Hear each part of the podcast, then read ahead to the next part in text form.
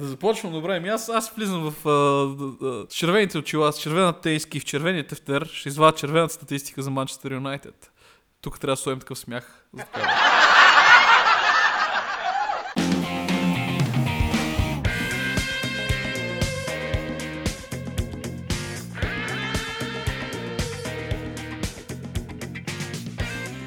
Здравейте, драги слушатели на Имало едно по време.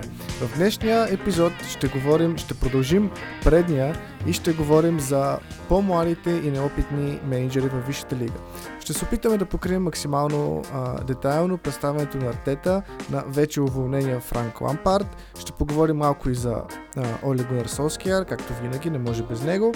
И Ивайло специално е подготвил материал, който да сподели с вас за, а, за Стивен Джерард. Така че най-вероятно ще дадем и прогнозите си за представянето на, на, на, на, на новия треньор на Челси Томас Тухел и в общи линии се надяваме да бъде един доста ползотворен и интересен за вас епизод. Ивайло? Не, тук, тук малко се изхвърли, нямам подготвен материал за Стивен Джерард, но съм подготвен за него като менеджер, защото наистина прави фурор в uh, Шотландия. Днес ще се опитам да говоря малко по-бавно и изчистено от обикновено, за да не бъде абсурдна цялата ситуация отново. Но, да, ти горе-долу обобщи какво ще правим днес. Готови сме да довършим първата, защото нали, плана беше оригиналният план, който се промени в движение, беше да направим един цял епизод за менеджерите, но те, темата там е много обширна, затова нещо говорим само за новите менеджери във Висшата лига. Тези младите английски менеджери и не само, които в момента прекрояват английски или по-скоро британския футбол по най-новите критерии, ще го нарека.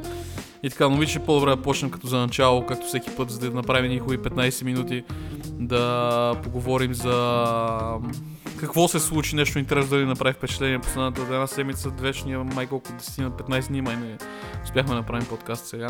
Ти, с кое ми ще започнем? А, ами, мисля, че би било най-разумно все пак да започнем с тотално променилата се картина в Висшата лига, която, за, за която се загадна, може би, в началото на коледния период така напълно се разгърна през последните две седмици и за вземането на върха от страна на град Манчестър като цяло. Според теб на, на какво се дължи това временно, според мен, пропадане на, на Ливърпул, т.е. на формата на, на Ливърпул и съответно на какво се дължи добрата форма на Юнайтед и на Сити? А, значи на, на Ливърпул аз а, м- м- още в началото на тази, тази кампания ти казах, че Ливърпул са точно на ръба на браснача в цялото нещо, защото клуб този отбор го е изцедил на максимум, според мен. И трябваше да има някакво подновяване в състава в момента. Да не говоря ли, тук изключвам цяло контузиите като някакъв фактор. Дори всички бяха здрави, според мен пак ще да има спад в формата. Нямаше да е толкова драстичен, но щеше да го има пак. И в момента Ливърпул са...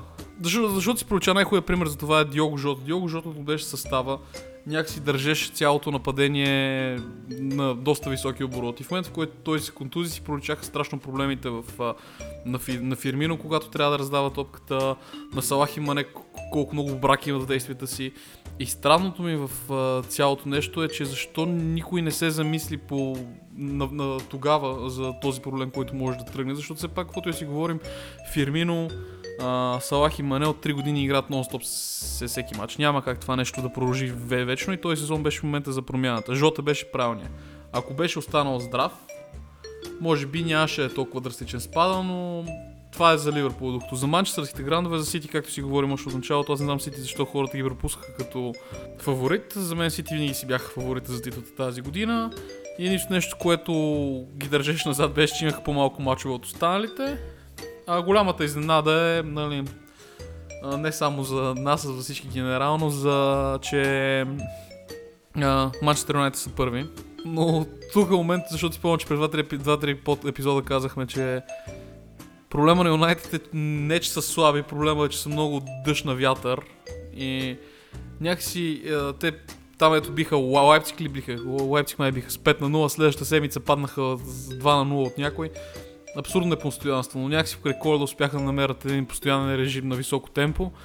И въпросът е колко ще го задържат. Нали, не смятам, че ще могат да станат шампиони, не смятам, че го задържат много дълго, но според мен още 3-4 матча могат да са на едно стабилно ниво, което да, да заявява претенциите им за титла. Ти? Как ги виждаш нещата? Ами да, аз ще, ще, ще продължа, т.е. хронологически ще, ще повторя това, което ти, ти, ти, ти каза.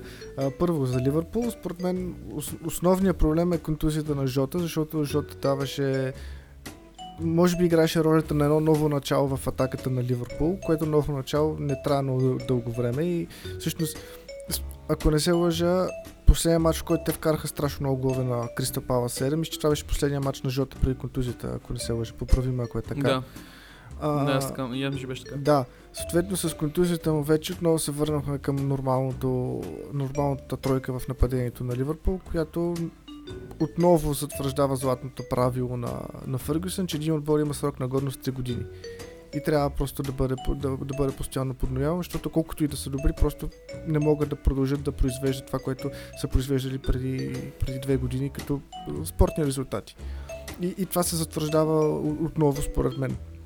А, иначе в, в защита нещата наистина не изглеждат катастрофално смисъл. Всички очакваха проблемите да дойдат от защитата на Ливърпул, но те, мисля, че за последните 10 мача са допуснали 6 гола във Висшата лига, което, което е шампионско темпо. А, Да, да. В, да, Проблема е, че в 9 мача са вка... в 10, в 9 мача, всъщност ако махнем избухването срещу Палас, са вкарали 9 гола. Всъщност оттам идват основните проблеми на Ливърпул. А, а за, за Сити, според мен, а, много, много добрата форма, в която влезе Джон Стоунс и всъщност а, най-накрая, след като похарчи около 300 милиона за защита, а, Гвардиола намери оптималната двойка на, на, Бруно, на, на Бруно, на Диаш и на, на, на Диаш и Стоунс, които в момента и двамата са в много добра форма. Справят се много добре. Диаш просто той дойде и започна да играе. И са допуснали само един гол, ако не се лъжа в последните си пет мача във Висшата лига, което е изключително добре. И, игнорирайки факта, че, играя срещу, че не играят срещу особено силни противници, но все пак Сити преди допускаха голове от всички и постоянно. И другото много важно, според мен, което се случи е, че Фолдън най-накрая започна да показва огромния потенциал, с който разполага, защото най-накрая почнаха да го пускат повече от 15 минути на матч. А, и, и, и, и, и това, което прави Фолдън и много добрата форма, в която навлезе Гюндоган, успяват да, да компенсират и отсъствието на Агуеро и колебливата игра на, на Жезус. А, и според мен ще успеят да компенсират и отсъствието на, на Дебройне. Той мисля, че няма да, няма да играе между 4 и 6 седмици. Да, той пропуски матч с Ливърпул Да. да. след два кръга. Та, мисля, че Но- това, е, това, е основното, това са основните моменти в играта на Сити, които също, всъщност успяха да, да ги върнат на първата позиция. И те мисля, че трябва да играят още, имат един, да наваксват още един матч с Евертън като гости, който със сигурност няма да бъде лек, но, но имат потенциала да си бъдат на, да, да, да си Не, вземат- не, няма да наваксват нищо. В смисъл, на равен вече са. Да, ма Само- Юнайтед до вечера играят 20 матч, те имат 19 изиграни. А, да, окей, да, да. От тази гледна точка. Добре, прав си. Та, смисъл, единствения матч, който не са си изиграли е с Евертън на, на Горисън парк.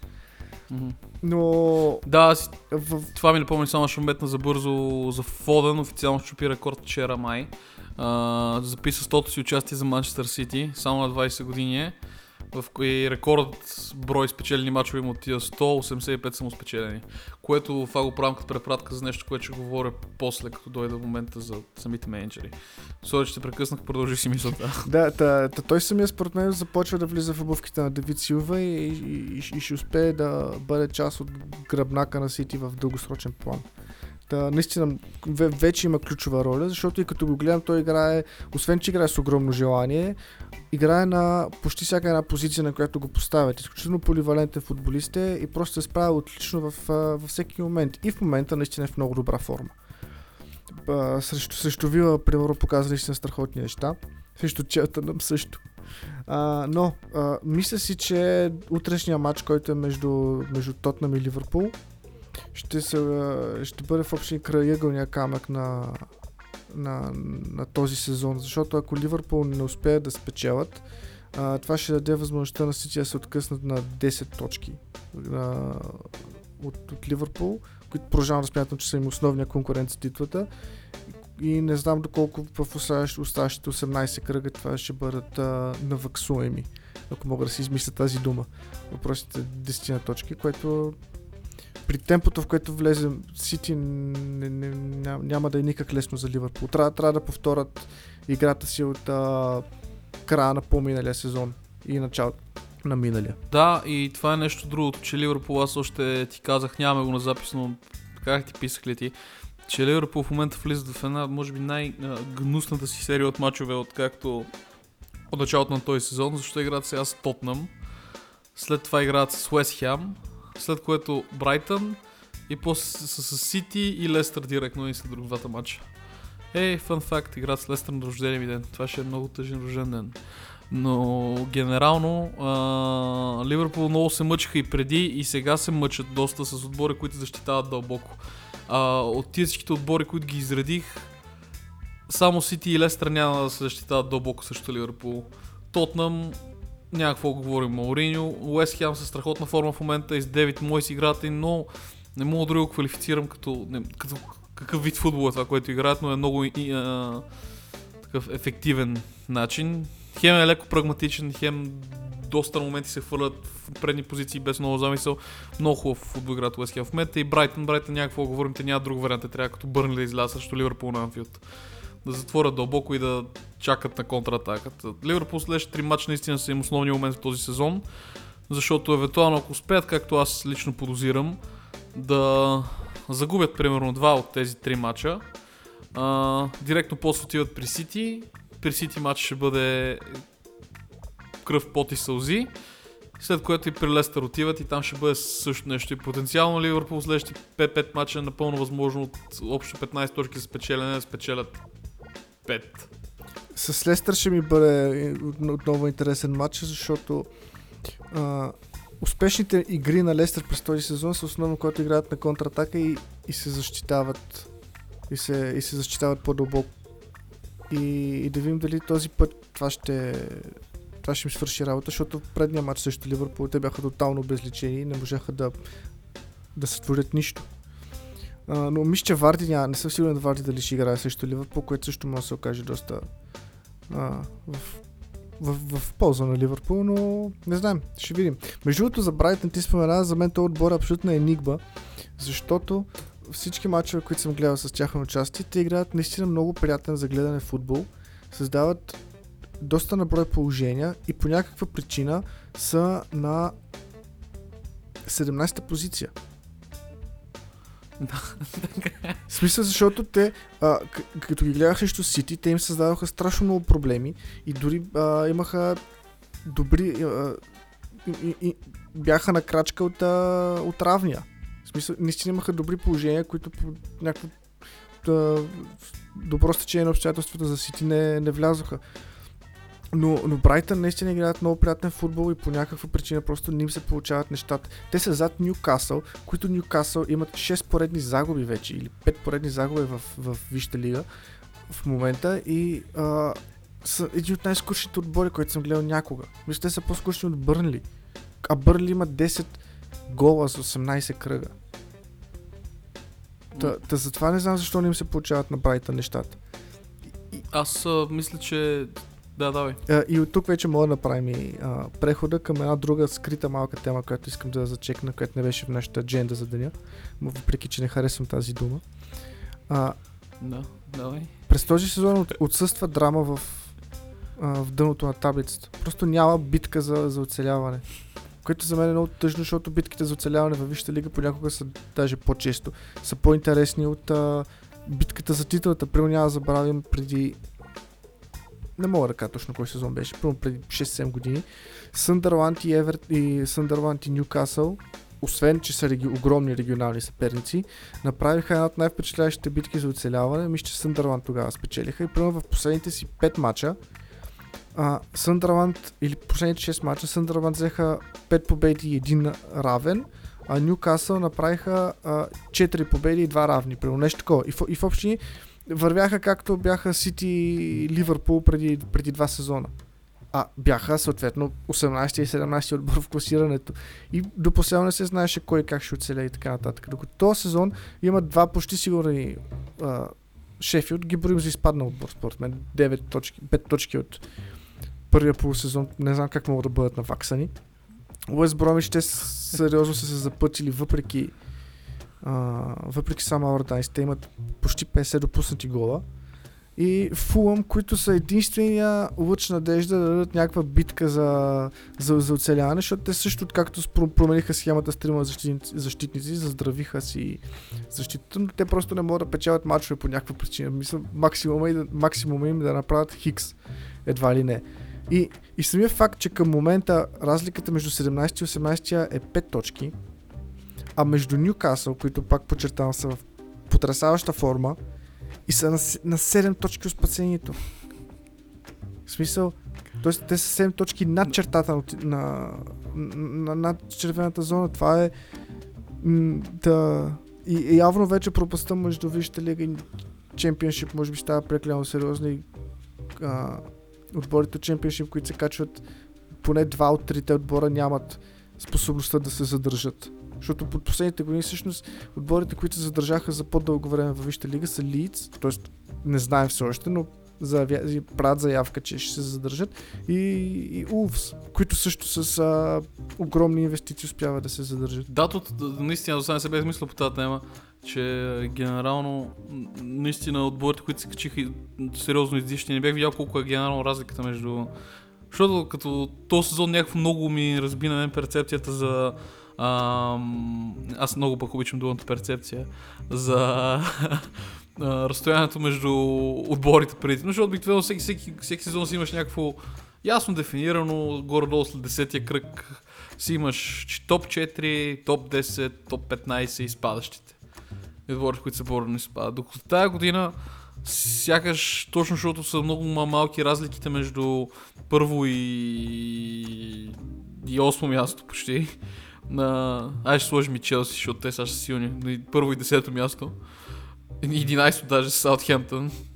А, защото отборите постоянно се ротират във върха на таблицата и, и, и някакси не, не, мога, не знам дали да се дължи на този факт, че, отбори, че, че изпадащи отбори просто не могат влязат, защото отборите, които от Висшата лига са много силни веднъж на дес, десетилетие някакво по този начин, толкова силни отбори да има в Висшата лига, да е толкова равнопоставено нещото, или просто наистина е паднало нивото на чемпионшип. Не мисля, че е паднало нивото на чемпионшип, защото те отбор от чемпионшип не се качва с красив футбол, качва се с борбеност и в... А, и точно така си печелят и мачовете и така остават. Те, те и Лидс така правят. Няма отбор, ко- който така играе според мен вър- свръхкачествен футбол и да запази дълго, да се запази още първия. Смисъл, идеята ми е, че отбор се от, от чемпионшип, дори да е слабо нивото, никой не очаква от него да прави чудеса в първия сезон, той просто трябва да оцелее. Докато тази година посредствените отбори, които принципно имат затруднения срещу новокачилите се отбори, тази година те ги нямат тия затруднения и затова има та- та- тази разлика между новите отбори, които са качили и а, останалите.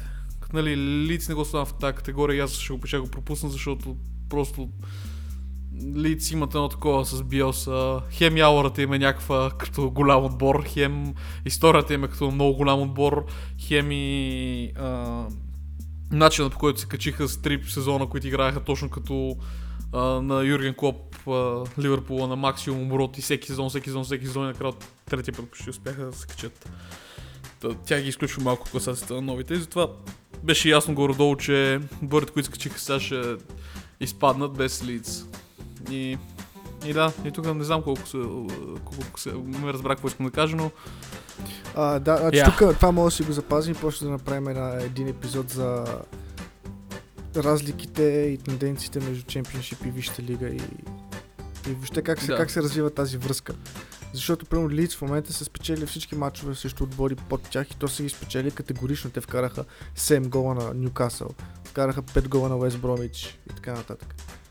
Проблемът ми идва срещу, срещу по-силните, просто защото атаките на по-силните отбори са много силни, а защитата на Лиц са малко издиша в момента, но да, това е за друга тема. Можем да преминем, ако искаш, вече към, към менеджерите, за да поговориш ти повече, защото малко аз прекалих тук. Добре, хубаво. Ми, а, само поне ми потвърли с кой предлагаш да започнете. Да започнем с хубавите теми, че Оле най-накрая показва, че трябва да има доверие. Да минем на то, точно противоположната страна, че на Франко Апарт не му беше дадено време и да се Ми ако искаш да почнем вече от бившите треньори, т.е. от Лампард. от Лампарт, да. Еми добре, аз а, за, за, за Франк а, за Франки Лампард ми е много тъжно, защото аз днешната дискусия, това, което ти казах, ще се подготвя горе-долу, е много просто. Една статистика си извадих за броят спечелени точки средно на матч при менеджерите. И интересното нещо е, че на Франко Лампард горе-долу статистиката му е едно към едно каквато е била в Дарби. В смисъл той има а, средно спечелени точки на матч в Челси 1.75, в Дарби има 1.65. В смисъл, нали, има разлика малка, но генерално почти същото е, като и броят на мачовете му са горе-долу съотношението е еднакво. С Дарби има 26 спечелени, 15 равенства и 16 загуби, докато с Челси има 44 спечелени, 15 равенства и 25 загуби съотношението горе-долу между трите неща е еднакво. И тук е нещо, което най-много ме изнервя. Защото Челси а, се, се отнесоха ръководството на Челси, което е известно с а, а, така, сменянето на менеджерите. Да, само вметна, 110 милиона паунда е дала Брамович за неустойки. Да, да. А, в, и, и, и тук Челси сякаш не направиха това, което за това като свърши с Лампард към към Солскияр, защото Челси не направиха това, което Юнайтед правят с Оле. Те не привлякоха просто когато привлякоха Лампард, те не привлякоха просто следващия си менеджер, те не привлякоха а, някой си, някой е светило, както привлякоха сега Тухил. Те привлякоха Франк Лампард, може би най-великият им играч в модерната им история. Човек, където беше... И как, както реално го отритнаха преди колко, 2015 или когато отиде да играе за Сити последния сезон, така го отритнаха и сега. И и като гледаш статистиката на Лампард Дарби, сравнена с на Челси, им прави впечатление, че Лампард не се е променил по никакъв начин. Реално печелените точки са му горе-долу същите, броят на победи му е горе-долу същия процентно, което значи, че Лампард е направил също нещо в Челси, което е правил и в Дарби. Нали се предполага, че те са го привлекли за добрата му работа в Дарби. Очевидно, не е така. И в един момент замислиш кое изяде главата на Лампард. И аз, нали, както си говорихме те вчера, малко ни е тъпо, че не направим по-рано подкаста, за да направим истинци точна прогноза, че Франк, Парч, Франк Лампард ще бъде уволнен. Но Лампард това е нещо, което аз погледнах и трансферите му. Той е основно в Дарвин, наистина без пари е работил. Докато в Челси миналата година беше му по-спокойно, защото наистина продължаваше работи без пари. В Дарби привличаше под найем, май имаше три трансфера, които са реално за под 5 милиона, което е файн. А, докато в Челси тази година според мен тук вече може да се проведе някакъв безумен диалог, кой до каква степен определя трансферите в Челси, защото аз си мисля, че Абрамович той горе-долу си решава кой иска дали може или не и си, вероятно си има някакъв трансферен комитет, не могат тия пари да се дават е така просто по желание на менеджера. И нали, тук може да се поспори, но въпросът е, че Лампард главата му изяде тази година това, че много пари бяха дадени и не толкова, че не успят тия футболисти да играят, които ги привлече. Въпросът е, че Явно Челси очакваха миналата година, което беше грешно очакване, защото той е легенда на клуба. Просто го вземат за един сезон и той веднага почна отбора да печели. И това тръгва, за друг епизод също го оставим това нещо. За мен тръгва много грешно разбиране още от Зидан, защото всички решиха, че като а, Зидан дойде в Реал Мадрид и филмаш почна да печели, да печели, да печели. Всички решиха, че явно те, техни, техни бивши добри футболисти могат да правят същото нещо, само че Висшата лига не е, не е Ла Лига Вижте лига, в смисъл серия А не е Ла лига, затова не мисля, че и Пиро ще бъде толкова успешен в Ювентус, затова не мисля, че и а, който и да е бивш английски национал в голям отбор, който играл се върне сегашния си отбор няма да е толкова добър и трябва да почне някъде от ниско. И точно това, примерно, както и Стивен Джерард, ще го зачекна аз по-късно, че той прави възможно най-правилното нещо, защото Стивен Джерард сега каза, че ако дори му предложи, сега ще откаже на Ливърпул, защото просто е твърде голяма работата в момента за менеджер с такива малки познания, реално на този етап в менеджерска професия. И Лампард просто се фърли в дълбокото и реши, че може да се прави на голям менеджер реално, те, тези, които са били. Нали, ако приемем факта, че той е отговорен за всеки един трансфер.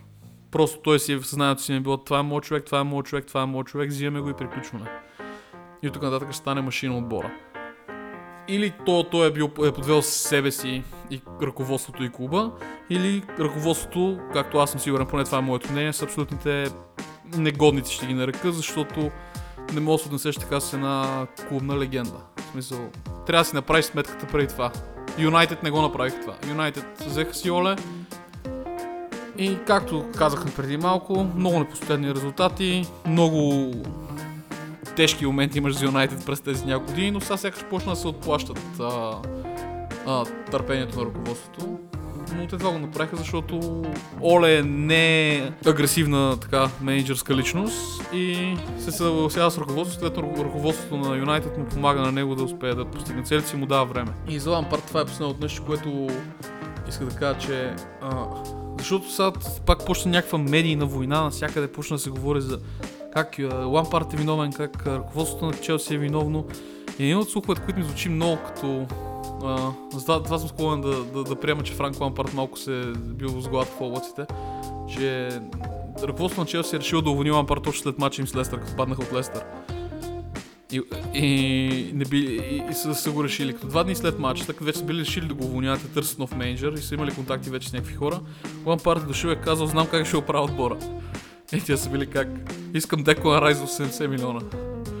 И, и ръководството е било, ага, да, да, ама не. И тогава вече се свързали с Тухил и стръгнали нещата. Та дай сти гледната точка за Челси сега, защото я, аз моите неща ги изказах. Надявам се достатъчно конструирано. А, да, ами то в общи моето доста се припокрива с твоето. А, първоначално логично е. Челси е отбора, който е управляван по най-балкански стил в, в Висшата лига. В смисъл, Челси е отбора, който сигурно е сменил най-много менеджери на глава от на глава от футболист, така да се каже, ако мога да създам тази мирна единица. А, и някакси ми е малко не, неясно, защо Лампард първоначално още е приел тази, е, е, е приел да, да стане менеджер на Челси. Смисъл, да, със сигурност е, има огромен сантимент към клуба. Няма как това да не е така. Е, и със сигурност мечта, винаги му е и ще му бъде мечта да бъде е, един от най-добрите менеджери в историята на Челси, да има треньор за 10 години, примерно спечели Висшата лига, три пъти Шампионска лига, междуконтинентална купа и така нататък. Но след като си имал сезони, половина или два сезона нещо такова в Дарби Каунти. А, и наистина той Дарби Каунти играха много готин футбол тогава. И мисля, че играха и м- плейоф за, за, за качване в Висшата лига. Uh, но мисля, че това е адски недостатъчно, за да бъдеш менеджер в, в, в, в Висшата лига. Трябва, както Брендан Роджерс. Прямо Брендан Роджерс, както вече го обяснихме, е толкова постоянен и в резултатите си в Висшата лига, защото неговата кариера се е развила изключително дълго. Той има изключително много опит за гърба си, въпреки а, крехката си треньорска възраст. А, и много добре знае с какво се сблъсква, най-малкото, защото Лестър му е третия отбор от Висшата лига, който той ръководи. Слонзи, Ливърпул и Лестър. И както се казва, на 47 той има 600 мача зад гърба си като старши треньор, като старши, не като асистент. А, докато Лампард, нормално да започне кариерата си в отбор от Championship, нормално е дори в отбор от Лига 2 или Лига 1 и така нататък. А, но изведнъж да се, да се хвърлиш, както ти го каза на дълбокото, в отбора, който сменя треньори като и менеджери като носни кърпички, а, не знам какво точно може реши да се очаква от а, това. Не вярвам Абрамович, който ръководи този отбор близо 20 години, а, изведнъж заради Лампард да си промени стратегията с а, искаме менеджер, искаме резултати сега. И, и заради това мисля, че самия Лампард е допуснал грешка, допусна грешка, т.е. така да се каже, когато е приел работата, но и отделно идва момента с несправедливото отношение на клуба към него, че не му даваха никаква възможност. Смисъл, никой не може да му купиш, а, да, ня, няма как да купиш 6 човека за 220 милиона и да кажеш, ето, стракваш пръстите, вече печелят, печелят Чемпионска лига. Това никога, никъде не се е случвало в общи линии. Поне аз не съм запознат така да работи футбол. В смисъл, най-малко те трябва да се запознаят помежду си. Смисъл, идват от 6 различни отбора. И, и просто мисля, че той беше още, още от началото на този сезон, когато вече очакванията бяха много високи, може би беше ясно какво ще се случи при, при, при, при, при принципно незаявената, но очаквана нетърпимост към, към слабите резултати. Даже по едно време Челси играха добре, печелиха си мачовете в Шампионска лига. Верно не бяха в много сложна група, но все пак в, в Шампионска лига си спечелиха групата без никакъв проблем. А, и нормално се стигна до спад във формата както се стига до при всеки един отбор, в който е изграден от, от, от нищото, така да се каже. Или не от нищото, но имаш много сериозна смяна на, на футболистите. А, освен това, мисля, че, Франк, че Лампард имаше любим, любимци и играеше в една и съща схема, т.е. схема, която работеше за, за Тами Ебрахам, който според мен не е на ниво Висша лига или поне не е на ниво Челси Висша лига. И, и, и просто страна много натрупване на фактори, което при Абрамович му трябва точно 20 минути, за да каже не, не, няма да бъде 100, плащаме на стойка, следващия. Та, та да, но ми прави впечатление, че всички менеджери са заявяват подкрепата си към него и Оле, и, и Джерард, и Гордиола, и, Гордиола, и, и Мориньо. Всички, всичките Мориньо много хубаво си изказа, че а, уволнението на, на Лампарт е, много, е неприятно, но просто показва колко суров е футбол в, в днешния свят. Тоест, е, колко суров е днешния футбол. Но да, да надявам се да как се казва, да стане добър треньор, защото според мен има потенциал да стане добър треньор и да ги да, ги, да шие Челси с Тотнам. Подобно. Обикновено, обикновено, обикновено съдбата така работи. Да, да наследи Мауриньо в Тотнам след 3 години. Да. Невероятно ще е. Но това тук, аз мислих да направим направо прехода към а, Оле. И това, но замислих, че май ще е по-хубаво за Тухил да поговорим сега, защото аз а, знаеш, че на Тухил не съм най-големия фен. Никога не съм убил и не смятам, че е за, за Челси най-добрият избор в момента. И имам една теория защо точно Тухил избраха, защото има слухове за съвсем други менеджери, които са гледали, като дори има слухове, че и с Рафа Бенитис, който на ден напусна да Далиан, там китайския Далиан. А, и а, са преговаряли с него, в крайна сметка са избрали Тухил. И тук те мнението за Тухил какво е, преди аз да излея моето, а, моята жлъч спрямо този менеджер, който грам не харесвам. Аз го харесвам, защото е с много чипат характер и където и отиде винаги успя да се скара с някого. И, и съответно заради, това не го харесвам. И заради това просто не му се получават а, нещата. Иначе мисля, че той има една не лоша кариера. Смисля, че кариерата му, първите му 7-8 години са гордо почти едно към едно склоп, само че е една крачка по-надолу. В смисъл, нали, а, успя да, да класира Майнц два пъти за Лига Европа и тогава на, на прага УЕФА Лига Европа, а, завършва на втори на трето място с, а, с а, Дортмунд по времето на Гвардиола, ако не се лъжа, което беше в а, Мюнхен, което някакси принципно при абонамента на Мюнхен за титлата не е чак толкова зле. И след което то в ПСЖ, ПСЖ не е мерило. Така че... Той, а, между другото, Хари Редна вчера избухна много сериозно такова само, аре бе, кой е то от Тухил? Има някакво 6 трофея с ПСЖ. Какво значи да имаш трофей с ПСЖ? Тото всеки, който ти е в ПСЖ има трофей. То е задължително. Да, да факт да спечели 6 трофея. На, на почти му трябваха точно 3 дена да спечели първия си трофей. А, но, абе, не, не, не, знам какво мога да кажа за Тухил. В смисъл има потенциала да се, да се провали грандиозно и да бъде уволнен след 6 месеца но има и потенциал и да се, да се, да се спае до някъде, да, да вкара отбора в Шампионската лига, примерно, а, да помогне на Хаверци, на Вернер да ги използва като хората. И сега даже преди малко четох, че привличането на Тухел ще помогне за привличането на Упамекано от Лайпциг заради немската връзка. А, и така. Но аз между другото първоначално си мислих, че ще привлекат за менеджер Макс Алегри, защото няма как италянец да не е начал на Челси. Просто това са това е, е, това е аксиома. трябва, трябва да е да. италианци. Мисля, мисля, че между това Макс Легри ще, ще се справи доста добре с този отбор, защото а, макар и той според мен да е незаслужено псуван като треньор на Ювентус, всъщност той успяваше много дълго време да им прикрива липсата на качество в а, отбора в Ювентус, защото те при тях доста дисбалансирано се, се получаваха нещата от към кадрови състав. А, и в общини той като напусна нещата почнаха се постепенно да се разпарат там.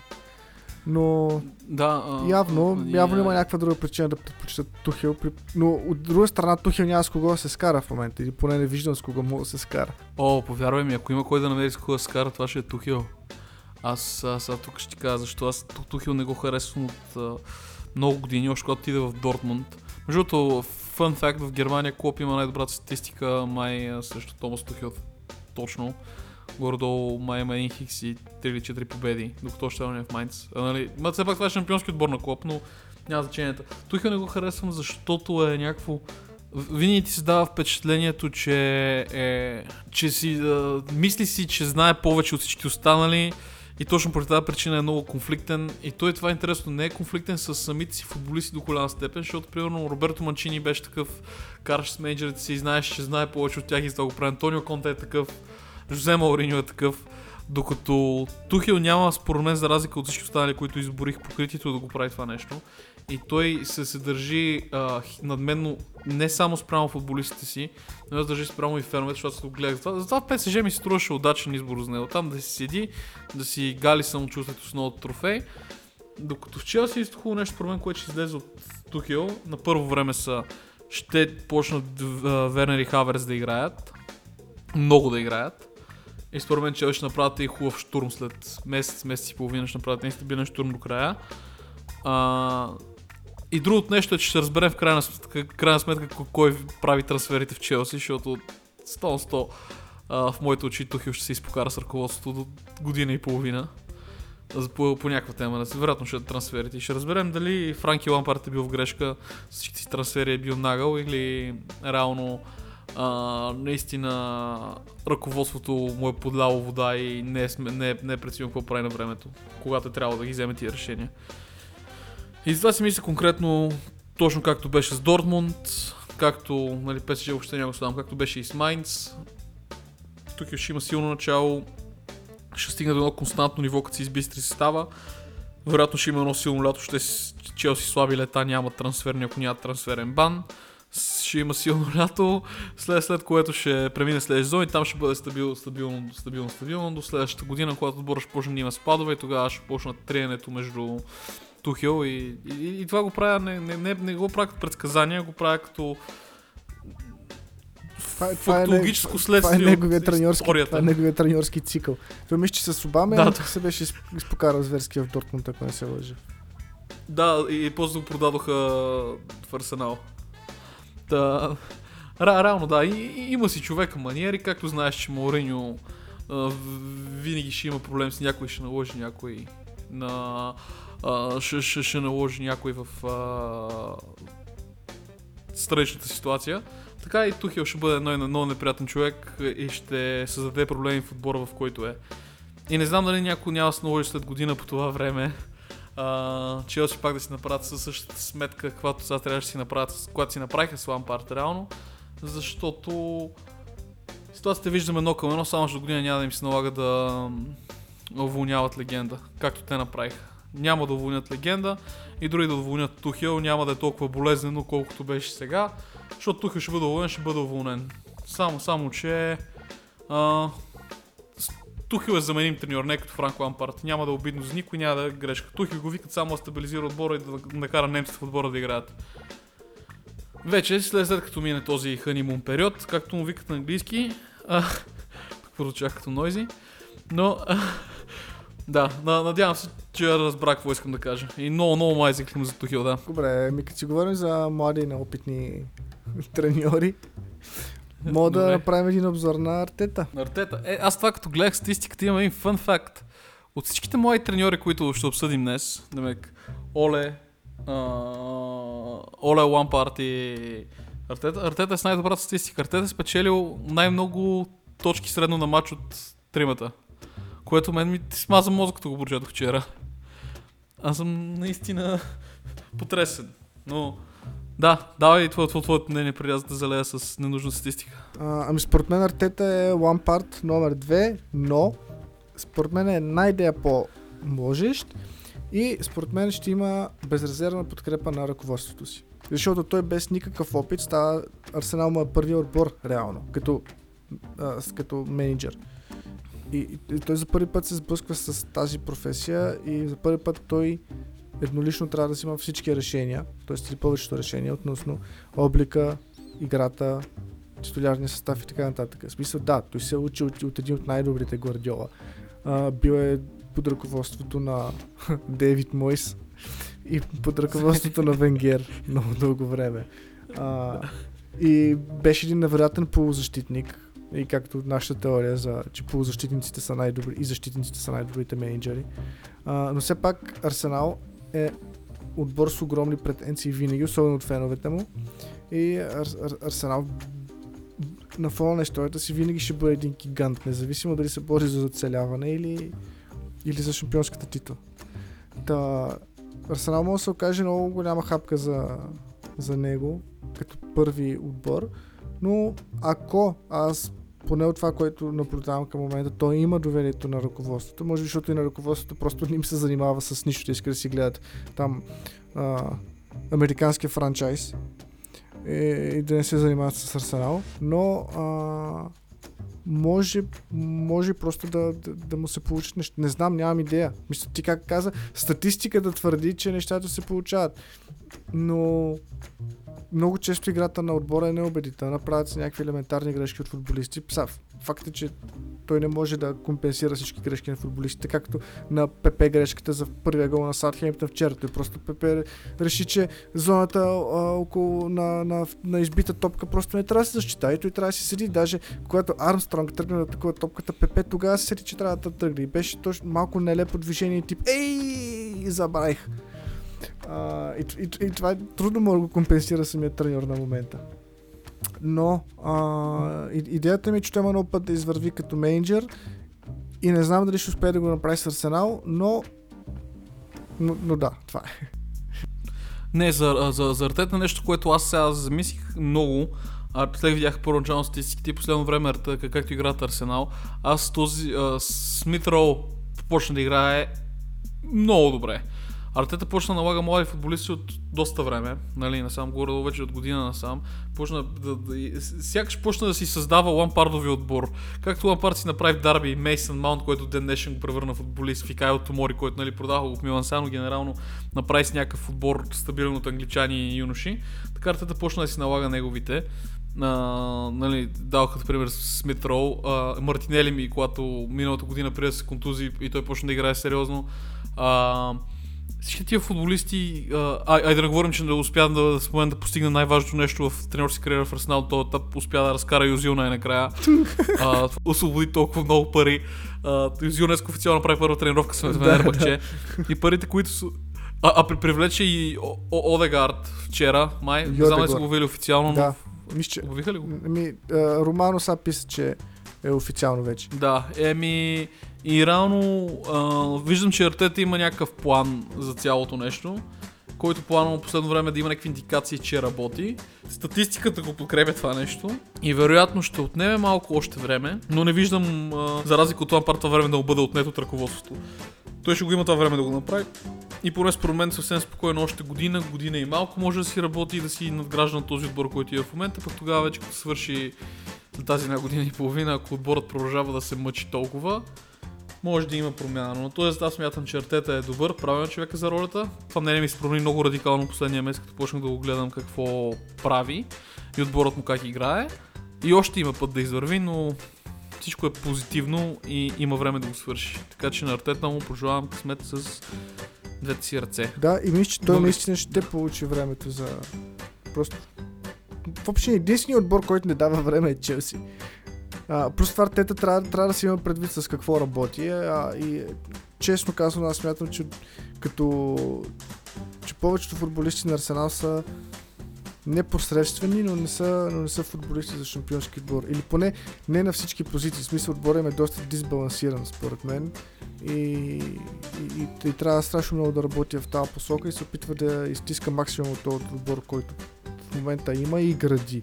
Защото да, напред има топ футболист като Обама Янг и Лаказет, ПП, който ако започне да спазва тактическа дисциплина, наистина би си струвал 7 милиона, които бяха дадени за него. А, но примерно в защита нещата не изглежда толкова добре според мен. И поне докато не се махне Давид Луис, аз няма да повярвам, че Артета ще успее да къси отбора за топ 4. Но пожелаваме му успех. Да, е. Дано да бъде новия Солскер. Да, да, дано всеки сезон от тук нататък да е толкова интересен, колкото този... Чай, чай, тук сега чух какво каза. Новия Солскер. Тук малко вързахме така каруцата. В смисъл, попърчихме рилата, преди сме купили тига, нали? Не знам как беше израза за бога. Дай се. От, а, от днешна гледна точка за Арсенал да са the league за дори за две денонощи ще е свръх успех, така че Да, не знам кое е лошо на това пожелание. Добре, а, склонен съм да се съглася с теб. И Оле му се получават нещата, безспорно. С тази забавна смешка, мисля, че мога да преминем към темата за Оле Гунер Солскияр. И без това още 5 минути да говорим. Точно така. Нали? Абсолютно. Да. А, започвай. Да започвам, добре. Ами аз, аз влизам в а, с червените очила, с червената тениски в червения тефтер. Ще извадя червената статистика за Манчестър Юнайтед. Тук трябва да стоим такъв смях, за така да. И, а, съответно, за то точките спечелени сред средно на матч, както казах веднъж, това е някакъв доста повърхностен, но адекватен фактор да разбираш един менеджер как се справя. И си направих, извадих си а, клуб за откакто е в Ливърпул, средно печели по 2,02 точки на матч. Мауриньо, откакто е менеджер за всичките му периоди, той е 2,05 печели средно точки на матч. В Челси конкретно в първия му сезон, там пър, пър, първия му период, има 2,23 средно на матч. А, Гвардиола обаче е абсолютният фаворит с 2,34 спечелени точки средно на матч. И тук идва интересния момент.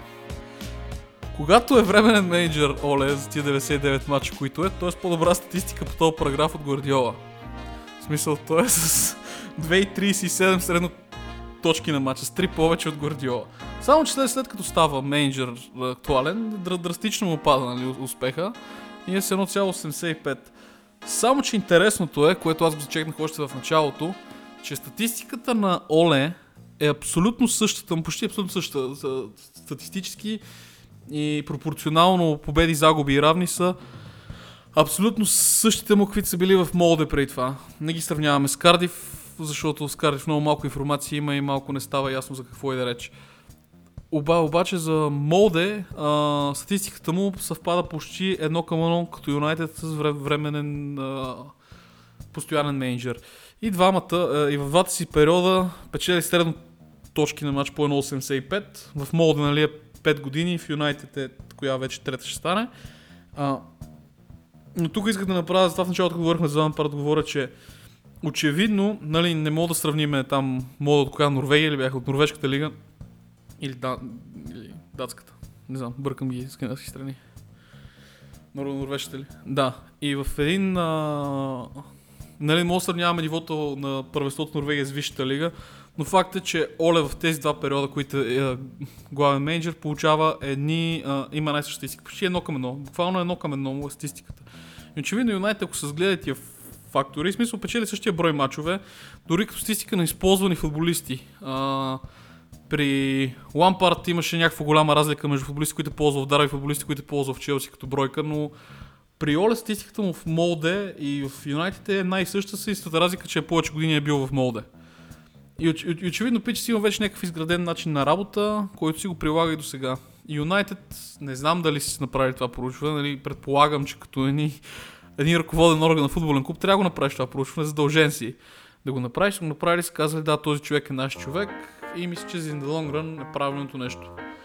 В момента, а, нали, статистиката му на Оле се подобри драстично последните няколко седмици, но генерално нещата се нареждат да бъдат точно същите, каквито са били в Молде. И съответно, като му гледаш прогреса в Молде, виждаш, че той в един момент, като стига там базовата си статистика, която стигнал в момента, след това а, горе-долу постига резултати, почва да печели трофеи. Между другото, Нали, за, пак- за Молда, само ще, ще прекъсвам, но доколкото си спомням, а, в Молда той успява да спре най-дългата серия на поредни титли, мисля, че в света, може би, или поне в Европа, на от 11 и 12 на Розенбург. И всъщност той усп- усп- успява да спре тяхната доминация. Сега, доколко е той го е направил, не, не знам, не съм особен фен на норвежки футбол, макар че Бодо Глимт са най-велики отбор на света. А, но... Жалко, че Милан им взеха острията. Да. Те имат много острията. Макар че те и други футболисти им купиха, както и да е. Но да, Оле, ти приключи ли всъщност? Не, Давай, ама, давай, давай. Давай. Ми не, последно нещо, което исках да кажа за а, Оле, това ми е завършваща точка. Оле, както казахме, ние преди това сме казали, тогава ми се върза цялата концепция в главата, че нали казахме, че Оле един матч Юнайтед могат да са много добри, следващия са много слаби. Еми, много ли съм случай, че той е абсолютният човек на крайност. Той е единственият менеджер, за които говорихме днес, които има повече загуби от а, равенства. И то драстично повече загуби от равенства в официалната статистика. В смисъл, при него се случва следното нещо. Или ще спечели матча, или ще загуби матча. При него няма... Хикс той така постига резултати, защото на нас ни е пределно ясно, че а, загуба и победа са по-добре от 2 хикса. И, и, и той някакси се едно е фанал точно гребена на вълната да се движи по това. И, и, винаги успява да изцеди от отборите си и да държи едно константно ниво. Това само статистиката, не, не, не са моите наблюдения да а, избива загубите си с множество, множество победи. И съм сигурен, че пак ще се случи така. Юнайтед несъмнено ще им падне формата след 2-3 мача. И тогава пак ще направят сигурно някакви геройски загуби, 2-3 подред, и после пак ще направят 4-5 победи и постоянно ще са в а, кръга на а, в зоната на топ отборите. Просто заради тази своя... Като горе-долу като Ливърпул там преди 3 години, когато те бяха отбора, кой, който или падаше геройски, или биеше геройски. Но факта, че това е било и в Молда, това е в Юнайтед, това, че истинният менеджер от тия младите в момента, кой, който очевидно има ясна концепция какво иска да прави и излиза или всичко или нищо и му върши работа, е много правилно. Та това, го, това го ползвах като за край, защото сме говорили друг път за това, че те, те са много такива отбори. А, как да го кажа? много дъжд на вятър отборе. Но явно си има някаква някаква подредба в хаоса, ще го нарека. Да, и между другото много интересно е, че Оле работи с много, много широк uh, екип от различни специалисти, така да се каже, т.е. полуспециалисти. Uh, и, и според мен успява просто да, да, да, намери, да, да намери най-добрата точка на пресичане на различните им идеи. Защото той със сигурност не е някакъв а, психопат тип Клоп и Гордио, който да казва буквално всеки един футболист на коя точка от терена в коя секунда трябва да бъде. А, и, и, и успя просто да, да смеси по най-добрия начин различните идеи на различните си помощници и неговите съответно. А, и заради това може би започнаха поне през този сезон да му се получават нещата по-добре. И мисля, че следващото лято ще бъде много важно за Ливърпул, за, Ливърпул, за Юнайтед, защото тогава вече той наистина трябва да получи едно много сериозно рамо от ръководството и да му се вземат футболистите, които той наистина иска да вземе. Но това трябва да бъде това трябва да бъде вече а, в нашия епизод, който ще е за трансферите. Така че ще оставим драмата за по-късно. Добре. А, хубаво съгласих с това, което каза. Той е скоро, между другото, и наш общ приятел спомена, че най-избавното нещо, че ако се окаже, че Майкъл Карик е човека, който е куковола в сянка в Юнайтед. Да, все пак и Даран Флечер мисля, също е част от екипа му. В смисъл, това, това бяха и от основните а, полузащитници рагачи на, на Фъргюсън. А, между за Фъргюсън искам само да кажа, че според мен този човек, освен че е един от най-великите менеджери в историята, а, е успя да се оттегли с класа. Защото аз чак сега осъзнах, че той всъщност а, не се оттегли на някаква пределна възраст. А, а, а, а, с, можеше да изкара още няколко години начало на Юнайтед, но въпреки това напусна с стил, спечели последната титла, защото вече осъзнаваше, че новото поколение ще го бие по пътя на път и просто каза стига толкова. Не, не, не, не помня какво бях тръгнал да казвам вече, обаче май, май трябва да поговорим за, последно, за последния менеджер, кой, който минава под радара генерално на всички фенове английски футбол. А, това е Стивън Джерард, някакси той споменахме го веднъж два пъти в този епизод, но той в Рейнджърс прави абсолютен фурор в момента и нали пак лигата, штуанската, далече под нивото на определя сме преди в миналото фермерска лига е под нивото на Висшата лига, но Джерард успя да разбие, подобно на Оле, успял да разбие хегемонията на Селтик. Те там, а, ти ми го каза май това, че за първи никога не се е случвало на един отбор, един от двата глазголски гранда да спечелят 10 поредни титли. И сега генерално това е нещо, което се случи с Стивън Джерард на пътя. В момента, като гледам официално а, се случва. Те в момента Рейнджърс са на първо място в класирането с 69 точки водят пред втория Селти, които са 46, нали? Имат 3 мача повече, обаче пак са 23 точки разлика между първи и втори. Просто е въпрос на време да успеят да, а, да станат шампиони според мен. Като Стивън Джерард успя да превърне а, един футболист, дето аз не подозирах, че може да превърне а, Травърниер, Кевин Травърниер беше, да. А, той в Англия не помня за колко за Хълме беше играл и за... Няма значение. За 15 отбора е играл. Хъл, Дарби, Сундърланд, Да, Коментари, я- я. Борн.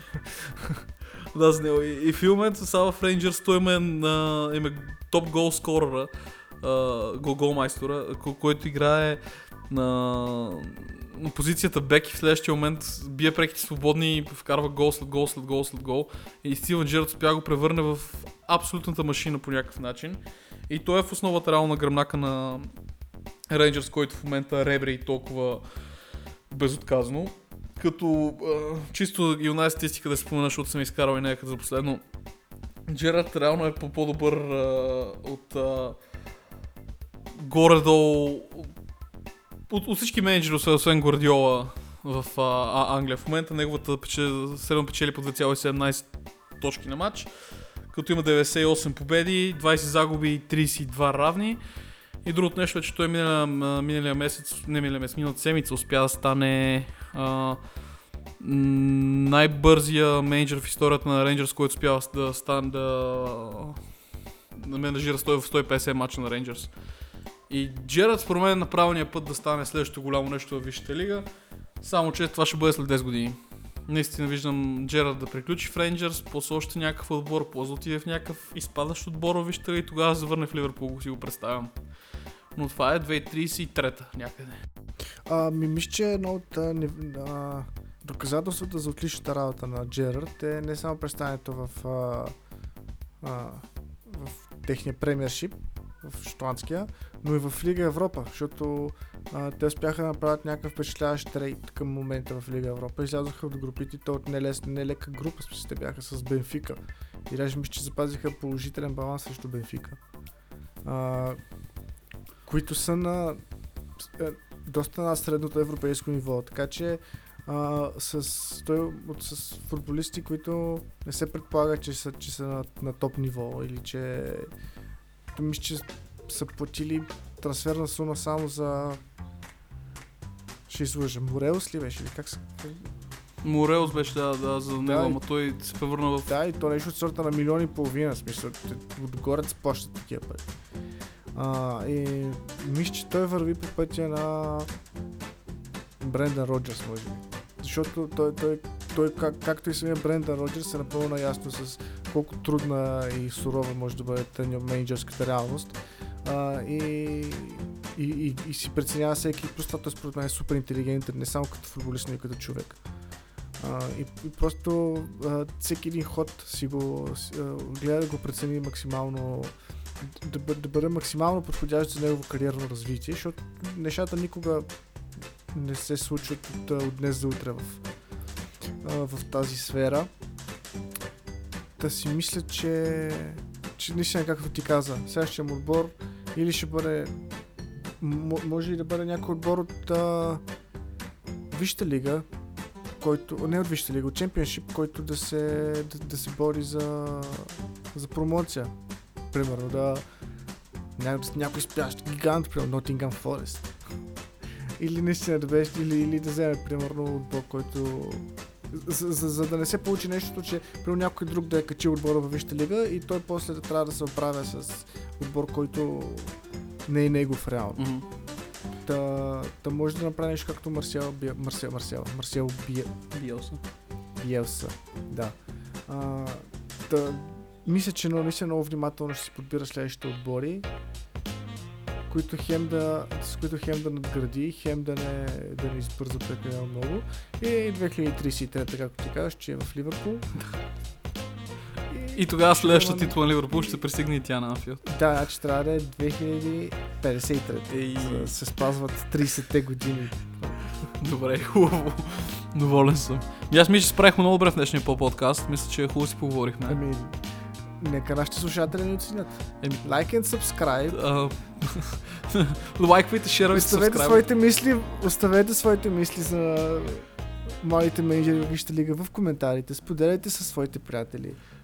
Споделяйте със своите родители. Ей, Все пак всички се, караме, всички се караме с бащите си за футбол. Няма как. да, факт. И, и така, друго нещо пожелавам на нашите слушатели, да им пожелавам нашата, нашето печален поздрав за закриването и да приключваме. Имаш ли някаква идея? Нямаш, добре. Ху! Ми добре, драги слушатели, както казахме веднъж вече, лайквайте, шервайте и субскрайбвайте към подкаста на Match.bg има едно по време. А, и лека и мека. И до следващия път.